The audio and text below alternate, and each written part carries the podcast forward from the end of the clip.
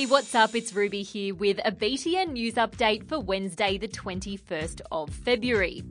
First up, they look like they've come straight out of the imagination of a sci fi author.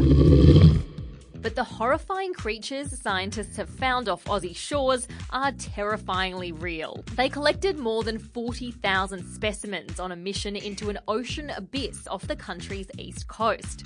Their haul includes the creepily named faceless fish, a blobfish, a lizardfish, as well as a few new species of eel. Ugh.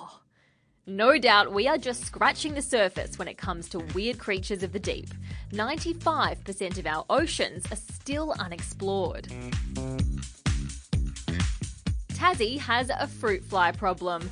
The little pests are meant to be confined to Queensland, but now they're freaking people out with their sudden appearance on the island state. Farmers and wine growers are among the most freaked because fruit flies could mean entire crops of food destroyed.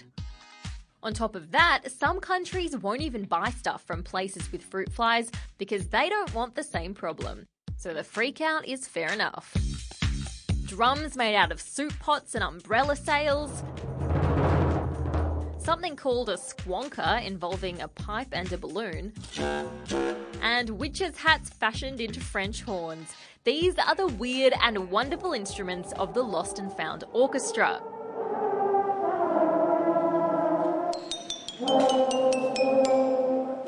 Hundreds of musicians joined forces with school kids and brought the wacky creations to life at a festival in South Australia.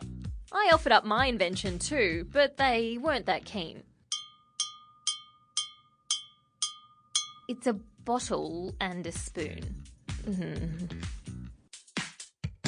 So, this next problem is really embarrassing when it happens to you, but kind of hilarious when it happens to someone else people are accidentally walking into the glass walls at Apple's new headquarters. I guess the fact that they're invisible is a pretty major design flaw, but it does look pretty slick. And that's all the news we have for you today, but tune in tomorrow for more.